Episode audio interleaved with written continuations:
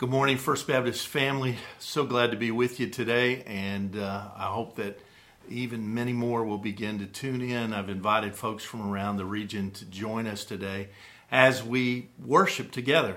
I know this is not exactly the way we had had it planned, but I will tell you that uh, pastors are here with me today, and we've prayed. And uh, I just want to share with you a message of encouragement as well as uh, something that is going on in my own heart uh, late one night this past week, I was I was attempting to write a an acknowledgement letter to donors, uh, people who have generously given to the ministry of Agape Flights, and I was staring at an empty page at about 12:30 one morning and crying out to the Lord, Lord, I, I need to hear something from you. I need to hear something from you. And I was I was drawn in my Bible to the passage in John chapter 14, and most of us know that passage where it begins with, Let not your heart be troubled. You believe in God, believe also in me. For in my Father's house are many mansions. If it were not so, I would have told you.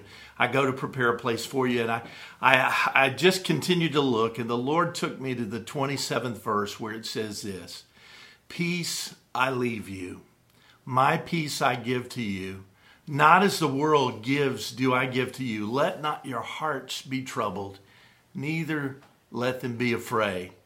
And then, as I began to search the scripture even more in Romans chapter 15 and verse 13, may the God of hope fill you with all joy and peace in believing, so that by the power of the Holy Spirit you may abound in hope. Then I went on to Philippians. Do not be anxious about anything but in everything by prayer and supplication with thanksgiving, let your requests be made known to God, and the peace of God, which surpasses all understanding, will guard your hearts and your minds in Christ Jesus. This coronavirus epidemic and pandemic is confusing, it is frightening, and uh, for, for hundreds of millions of people. Uh, we've been praying for people all around the globe, and and obviously, many around the world are sick, and many others uh, have died. The crisis raises serious medical and ethical and logistical questions, but it, it also raises additional challenges, I believe, for the church, for people of faith. And therefore, I would like to give us some biblical perspective today and, and help us to answer in these times of crisis with hope and with peace. First of all, I would tell you that, that we need to resist panic. This is not to say that, that there is no reason to be concerned. Certainly we are. And we should not ignore the sound advice of medical professionals and public health experts. But in panic and in fear, we know that, that fear is not from God. Calm and hope are. In addition, it is possible to respond to a crisis seriously and deliberately while maintaining an inner sense of calm and hope. Panic, by confusing and frightening you, pulls you away from, from the help that God wants to give to you.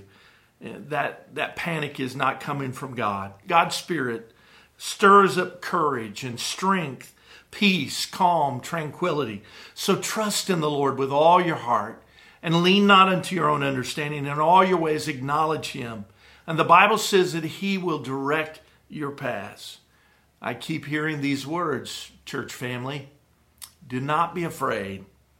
Can you hear the voice of Jesus in that? And then I would say, secondly, do not do not demonize. In other words, the, the other day I, I was told by a friend uh, about an elderly Chinese man who who was caught on a subway car in New York City. The car emptied out as people started shouting slurs at him and blaming his country for spreading this virus. Resist the temptation to demonize or scapegoat, which increases in time of stress and shortages COVID 19 is not a Chinese disease. It is not a foreign disease. It's not one's fault. Likewise, the people who become infected are not to blame. Remember that, that Jesus was asked about the blind man who sinned that this man was born blind? And Jesus' response was, No one. Illness is not a punishment, so don't demonize and don't hate. Many things have been canceled because of the coronavirus. Love is not one of them. Do not be afraid. That's what Jesus is saying. And then he's saying, care for the sick and share the gospel. This pandemic may be a long haul. Some of our friends and family may get sick. Do what you can do to help others, especially the elderly, the disabled, the poor, and the isolated. Take the necessary precautions. Don't be reckless and don't risk spreading the disease, but also don't forget the fundamental Christian duty that we have. When I was sick, you came to me and you visited me, is what Jesus said. And remember that Jesus lived during a time when people had no access to even the most rudimentary medical care. And so, while visiting the sick is just as dangerous, if not more, than it is today, part of who we are is that we need to take care of not only one another, but what an opportunity that we have, dear church, to share the gospel because people are looking for hope. Don't close your hearts during these days. Use every method you have to share the gospel and to let compassion and your passion be infectious. I know that's a probably not the best word that I could use, but I want to know I want you to know that my heart is saying that every time we need to share the gospel with people who are saying what is going on and while we may not have all the answers, the fourth thing that I would say to you is this pray, pray, and then pray some more. I'm reminded of one of our members, uh, one of our older members in this congregation, who is constantly reminding me, Brother Leon, Alan, we need to pray. Pastor, we need to pray. And if there was ever a time that we need to pray, it is now. And so that's why I'm calling you to specific times each day at 7 in the morning and at 7 in the evening. I'm asking our congregation to pray together. Even though we're not together, we will be together when we join in those times. I'm asking you to send in the prayer concerns. Even right now, as you're watching this, you can comment on this Facebook Live and, and Pastor John is watching those comments, and certainly we will pray, but let's pray together. And later in the week, I'm going to come to you again, and we're just going to have a, a very brief time of prayer. I'm going to call us to prayer. And then the last thing that I want to say to you today is this trust that God is with you. You know, oftentimes, especially those who are sick, may feel a sense of isolation that that compounds that fear. Many of us, even when we're not we're not experiencing this this virus, will know people who are sick. And so it is natural to ask why, why is all this happening? I wish I could give you all of the answers. I don't have them all. But I want to say to you today some of you may feel a sense of isolation, and, and certainly that compounds the fear.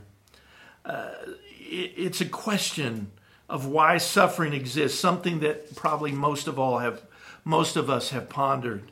In the end, it is going to be a great mystery. The question is this really. Can you believe in a God that you don't fully understand or comprehend? You see, I think we're facing two challenges, and one is greater than the other. We're facing the challenge of the virus. But I think today, probably the greatest enemy, the greatest thing that we face is fear. I want to say to you this morning that Jesus understands our suffering. He understands the situation we're in in the most intimate ways. Remember that during the public ministry of Jesus, he spent a lot of time with those who were sick. And before modern medicine, many, almost any infection could kill you. Lifespans were short. Jesus then understands all the fears and worries that you have. He understands you, He understands me. Not only because He is divine, but He understands all things because He is human and He experienced all things. Go to Him in prayer right now. And if some if if somehow today you have tuned into this and and you're hearing this for the first time, my dear friend, what I would suggest to you is this that today cast all of your care upon Jesus because he cares for you. Just yesterday, I was standing out of my driveway. I'd walked my dog, and, and one of my neighbors walked by, and we began to talk as as she kind of stayed, uh, you know, the six, eight, the ten feet away from me. And then as we began to share, she she began to talk to me about why is this, all this happening? She was asking for answers. And I simply said to her, Jesus is saying, do not be afraid. I'm here with you. Several months ago, I shared with you a, a reading by the late S.M. Lockridge. Dr. Lockridge was a wonderful African American pastor, and he had given a reading in Detroit, Michigan. This is an ad- adaptation to that reading, but it simply says this My friend, you can trust God today. He is good, and He is good all the time.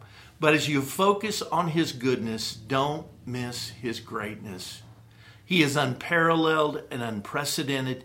He is a centerpiece of civilization. He is the superlative of all excellence. He is the sum of human greatness. He is the source of divine grace. His name is the only one able to save, and his blood is the only power able to cleanse. His ear is open to the sinner's call. His hand is quick to lift uh, the fallen soul. He is the eternal lover of us all. And thus, under all situations, even this one, we can trust him. He supplies mercy for the struggling soul. He sustains the tempted and the tried. He sympathizes with the wounded and the broken. He strengthens the weak and the weary. He guards and he guides the wanderer. He heals the sick. He cleanses the leper. He delivers the captive and he defends the helpless and he binds up those that are brokenhearted. He is for you. And you, First Braden, can trust him. Jesus is the key to all knowledge. He is the wellspring of wisdom. He is the doorway of deliverance, and He is the pathway of peace. He is the roadway of righteousness. He's the highway of holiness. He's the gateway to glory. And yes, dear church, you can trust Him. Jesus is enough. He is the all sufficient King. He is the King of the Jews. He's the King of Israel. He is the King of righteousness and He is the King of the ages. He is the King of heaven and He is the King of glory. He is the King of kings and He is the Lord of lords. And yes, again, you can trust Him and rejoice in this, dear friends. He is a sovereign King. There is no gauge to measure His limitless love. There is no barrier to block his blessings outpoured. He is enduringly strong and he is entirely supreme. He is eternally steadfast. He is immortally faithful. He is imperially powerful and he is impartially merciful. He is Jesus. He is God's son and you can trust him. I wish somehow I could more accurately describe him to you. I wish somehow we could be together in person today, but I want you to hear this from my heart. He is indescribable. He's incomprehensible. He's invincible. He is irresistible. You can't outlive him and you can't live without him. The Pharisees couldn't stand him, but they found they couldn't stop him. Pilate could not fault him. Herod couldn't kill him. Death could not conquer him. And the grave couldn't hold him. My friends, he is the Alpha and Omega, the first and the last. He is the God of the future. And indeed, we have a future, and He is the God of the past. And I would say to you right now, we should rise to speak His name again and again Jesus, Jesus, Jesus. He is Jesus and He is for us, and we can trust Him. Peace I leave you. My, my peace I give to you, not as the world gives do I give. Let not your heart be troubled, neither let it be afraid. Today, we wanted to bring you this brief message to encourage you, and I pray that it has. As I drove to Bradenton today to be here in the office my office here at First Bradenton, along with Pastor John and Pastor Doug. I want you to know that we are praying for you. As I drove today, I had several deacons of our church call me and say, Pastor, before you preach today, I want to pray with you. I was greatly, greatly encouraged by that. And, church, we are with you in this. It won't be long before we'll be back together. Please be safe. Please follow direction. But oh, please don't miss the opportunity to share Jesus, He can be trusted. God bless you and thank you for joining us today. We love you.